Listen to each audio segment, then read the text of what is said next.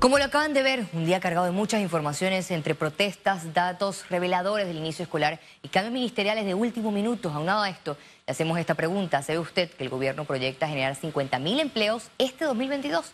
Pues es lo que abordará en el informe especial de nuestra periodista Ciara Morris. En breve, iniciamos enseguida en Econios. Los grupos a favor y en contra de la reelección indefinida en la Universidad Autónoma de Chiriquí se enfrentaron este jueves en el órgano legislativo. Los ánimos caldeados y los dimes y diretes prevalecieron en las inmediaciones de la Asamblea Nacional.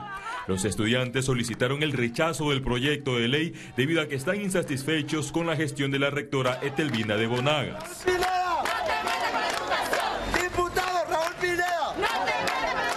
el mensaje que le envío al diputado Raúl Pineda, que saque sus manos de la UNACHI, que preste atención a San Miguelito, que tiene muchos problemas su circuito. Así que le hemos llamado. Ella es una ladrona, ella es una ladrona, se aumentó su salario en plena pandemia. El otro bando de la protesta, encabezado por docentes y administrativos, respaldó la reelección de la rectora y su salario que supera los 13 mil dólares mensuales. Sí, es verdad, quizá en otros lugares tienen, rectores tienen diferentes tipos de salarios.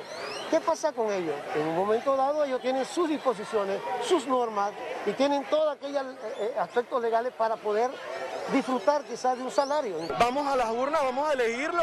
Nosotros creemos en nuestra rectora, creemos en la persona que es y en la persona íntegra que es que hasta el momento ha llevado nuestra institución por buena senda. Paralelo al choque entre las dos corrientes universitarias, los diputados en la Comisión de Educación aprobaron en primer debate el polémico proyecto de ley. En la discusión eliminaron la reelección indefinida y establecieron un tope máximo de 15 años en el poder. Eh, la ley ha quedado homologada como la Universidad de Panamá, donde el rector o la rectora tendrán derecho a un periodo de elección y dos periodos de reelección. Eh, pero lo más importante de esta ley es la estabilidad que le dan al servidor, eh, al colaborador de la universidad. En el primer filtro legislativo no todos los diputados estuvieron de acuerdo con las aspiraciones de la rectora. Yo voy a votar en contra del artículo de la reelección porque no considero que es necesario, justo, prudente en este momento y no veo los beneficios. Para la próxima semana se espera que el Pleno de la Asamblea Nacional inicie el segundo y tercer debate. Por su parte, los dos movimientos de la Universidad Autónoma de Chiriquí confirmaron que las protestas continuarán. Félix Antonio Chávez, Econius. La presidencia anunció la designación de nuevos funcionarios al frente de diversas instituciones. El gobierno anunció nuevas designaciones y rotaciones en varios cargos del Ejecutivo. Se anunció la designación de Giselle González como nueva ministra de Cultura. Marta Elida Gordón será la nueva viceministra de Relaciones Exteriores. Diana Laguna Caicedo, nueva viceministra de Ambiente. Daira Carrizo Castillero pasa a ser la intendente de Supervisión y Regulación de Entidades No Financieras, mientras que Carlos Boris Ordóñez ha quedado confirmado como director de la Autoridad del Tránsito. Eddie Alonso Araúz pasa a ser el nuevo director del Sistema Estatal de Radio y Televisión CERTV, Cindy Vanessa Monge como nueva subdirectora del Registro Público. También se anunció la designación de Catherine Luke Mateu y de Jonathan Seltzer Eisman como nuevos miembros de la Junta Directiva de Prontur Panamá. El hasta ahora ministro de Cultura, Carlos Aguilar, pasará a ser designado en el servicio exterior. En el caso que nos trae... La ex candidata presidencial por la libre postulación, Ana Matilde Gómez, dejó abierta la posibilidad de una alianza entre independientes, pero no destacó que hay, pero destacó que hay que fijar otras prioridades. No es que estoy descartando la posibilidad de participar y aportar y, poder contribuir a que haya algo positivo para ofrecerle al país. Lo que estoy diciendo es que a estas alturas son otras las discusiones que hay que tener y otras las conversaciones que hay que tener de cara a lograr la posibilidad de que mucho más independiente, si no es que logre alguien a la cabeza, por lo menos en posiciones estratégicas que permitan hacer los cambios que esta sociedad necesita, que no son solamente cambio de silla, de quítate tú para ponerme yo. Miembros del diálogo por la Caja de Seguro Social indican que se debe avanzar con alternativas para atender la situación del programa de invalidez, vejez y muerte a pesar de pausa en la mesa de conversaciones. La Caja de Seguro Social negó que haya nuevas propuestas sobre la mesa vinculadas con ajustes en el programa de invalidez, vejez y muerte. Las conversaciones en el diálogo están en pausa, pero hay quienes consideran que debe atenderse con urgencia. Que este es un tema de urgencia, urgencia nacional. Entonces, dentro de la Caja de Seguro Social debería haber alguien perennemente, permanentemente estudiando este tema, analizando este tema, tirando números, buscando cuáles serían las salidas. La presidenta de la Junta Directiva de la Caja de Seguro Social dijo que los cambios son necesarios, pero no hay una decisión. Sí requerimos que el IBM tenga cambios, pero todas esas dependen del informe que presente la OIT. Eh, creo que de alguna medida estos cambios que se, que se presentaron eran tratando de desestabilizar lo que se está esperando de un resultado de la mesa del diálogo. A la fecha no se ha definido cuándo se retomará el diálogo de la Caja de Seguro Social. Estamos esperando el informe de la OIT, tal y como se había anunciado, el cual tomaba de 6 a 10, a 10 meses en dar su resultado. Tan pronto recibamos ese informe de la OIT, pues entonces estaremos eh, listos para retomar el diálogo. En este momento el tema ha caído en un vacío, ha caído en una pausa y como el diálogo entró en un receso, entonces esa es la excusa para que no suceda nada, ni se haga nada con el tema. Y yo creo que ese es un mensaje muy equivocado. La última sesión de la mesa de diálogo se dio el 14 de diciembre. Sergio Rivera, Econews. Informe especial. La pandemia agravó el desempleo en el país. Especialistas aseguran que es hora de honrar el empleo. Aquí le presentamos el informe especial del virus al empleo por nuestra periodista Ciara Morris. A solo un mes de que se cumplan dos años de la fecha en que se confirmaron los primeros casos de COVID-19 en Panamá, hay reactivación económica, pero no al nivel de generación de empleos que requiere el país. Recordar las calles vacías por el confinamiento y el cierre de empresas y negocios representó más de 280 mil trabajadores que quedaron en un limbo entre la suspensión de sus contratos y el desempleo. Pasamos de un 2020 en el que el porcentaje de desempleo se elevó de 7.1% a 18.5%.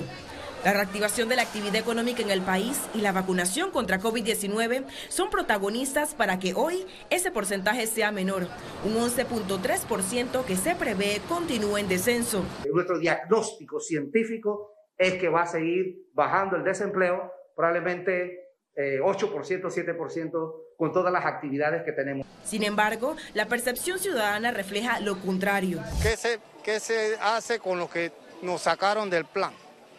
¿En qué quedamos nosotros? Si, esta, si la cuestión de la pandemia se propaga más tiempo, no estamos beneficiándonos de nada en eso. Hay mucha gente que no están trabajando y necesitan de ese, de ese bono solidario. ¿Cuántos miles de miles de desempleados estamos con y sin vale? Y entonces hay que ver, ¿no? Aquí hay mucha gente joven, desempleada. Y a la situación se suma el aumento del empleo informal. Curiosamente, este, el, número de, el número de informales disminuyó en el 2021 de acuerdo a las cifras de la Contraloría, pero el porcentaje subió. Pasamos de 44% a 47%. ¿okay? Es que hubo una contracción muy fuerte. O sea, tenemos que entender eh, que eh, Panamá enfrentó la peor catástrofe laboral de su historia. Para enfrentar esta realidad, el gobierno proyecta generar 50 mil empleos en este 2022. De esos, unos 30 mil empleos serían a través del Plan Empleo Solidario. Tenemos reglamentación y plataforma en, en construcción.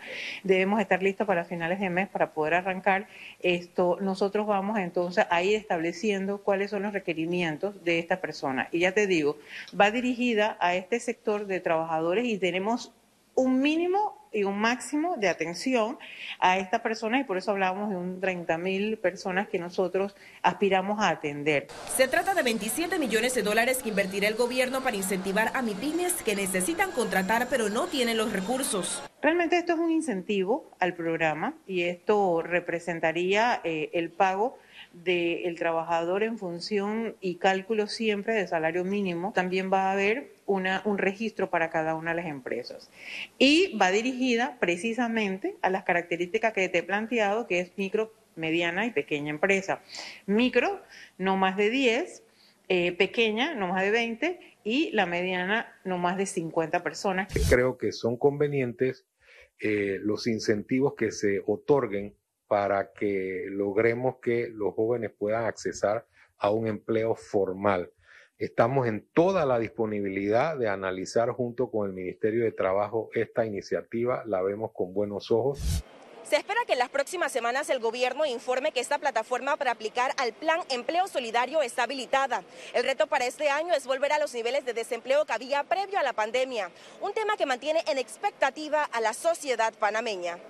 Ciara Morris, Econews.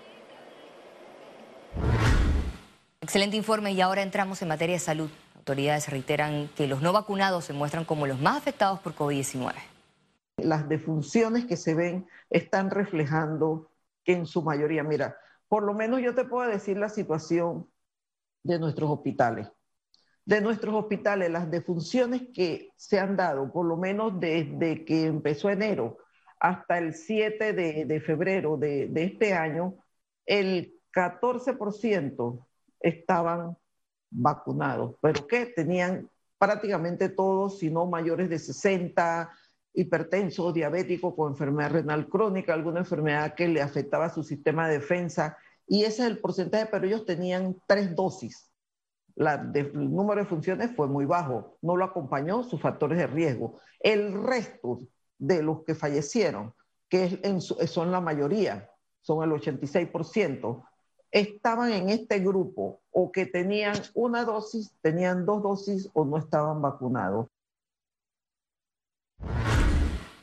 Se registra una nueva disminución en el número de contagios diarios por COVID-19. El índice de positividad está en 19%. 2.424 nuevos casos, se reportan 11 fallecidos, 12.701 pruebas nuevas, índice de positividad de 19%. Total de vacunas aplicadas, 7.349.082 dosis. Y a pocos días del inicio escolar, el Ministerio de Educación confirmó que varias escuelas fueron vandalizadas. El Meduca ya se prepara para presentar las denuncias ante el Ministerio Público por las afectaciones en perjuicio de los estudiantes que retornarán a las clases presenciales en medio de la pandemia. Nosotros hemos tenido reportes de algunos en Panamá Centro, pero específicamente este fin de semana fue el Instituto Urracá, el IPT Nicolás del Rosario y eh, el IPT San Miguelito. Inclusive extrayeron bombas de agua y nosotros realmente apelamos a la comunidad, nosotros nos estamos apoyando con todo el Ministerio de Seguridad y sus diferentes eh, acciones operativas, sin embargo no puede ser que entendiendo la importancia que implica un retorno a clase y sobre todo con el tema de agua y de bioseguridad, nosotros tengamos esta situación. A contrarreloj avanza el Centro Nacional de Escuelas 2022, que busca impactar 627 planteles educativos a nivel nacional. Ya hemos culminado 377 de ellas, eso representa un 60% de avance al día de ayer del, del programa con una inversión de 1.096.000 balboas de los 2.2 millones que tiene contemplado el programa. Implica tener nuestros docentes y el personal administrativo básico nombrado o en trámite de nombramiento implica tener los recursos educativos elementales. En más de 70 días de la jornada de reparación de escuelas, el país registra 90% de avances en Panamá Oeste, 83% en Panamá Este, 76% en Bocas del Toro, mientras que en Veraguas y Panamá Norte, 67%. Tenemos también en este momento con puntos amarillos, son 130 escuelas que se están ejecutando en este momento y las 120 escuelas pendientes aún del programa que esperamos culminarlo de aquí a las dos semanas, tres semanas que nos falten del programa. El Meduca también avanza con el 70% de los protocolos sanitarios. Félix Antonio Chávez, Econius. Economía. La Asociación Panameña de Exportadores juramentó este jueves a su Junta Directiva 2022. El gremio exportador ahora está presidido por Víctor Pérez III. Este jueves, durante el acto de juramentación, se comprometió junto a su directiva a mantener en este 2022 el récord de exportaciones alcanzando el 2021 de 3.500 millones de dólares, diversificar la oferta exportable del país y buscar nuevos mercados. Tenemos nuevos rubros entrando en el sistema y eso es bueno, rubros como cemento, crecimiento del sector farmacéutico. Esto es la misión y uno de los objetivos principales de APES, el aportar y apoyar al desarrollo de zonas rurales de exportación, obviamente manteniendo el terreno ganado para asegurar de que mantenemos ese crecimiento. El presidente Laurentino Cortizo inauguró este jueves la quinta reunión ministerial de la Alianza de Energía y Clima de las Américas. Cortizo indicó que este encuentro en Panamá tiene como propósito incrementar el ritmo de descarbonización en el sector energético de manera justa y equitativa. El evento contó con la participación virtual del enviado presidencial especial de los Estados Unidos para el clima, John Kerry. Continuará mañana 11 de febrero con la presencia de 33 delegaciones de la región. Nos han reconocido como líderes en la región en la cual pues, podemos llevar, poner sobre la mesa otros temas de discusión para poder entonces hacer un abordaje regional. Compromisos concretos realmente de acceso universal, almacenamiento, movilidad eléctrica, de cómo priorizamos una serie de tareas a nivel regional y que nos permite entonces canalizar los recursos.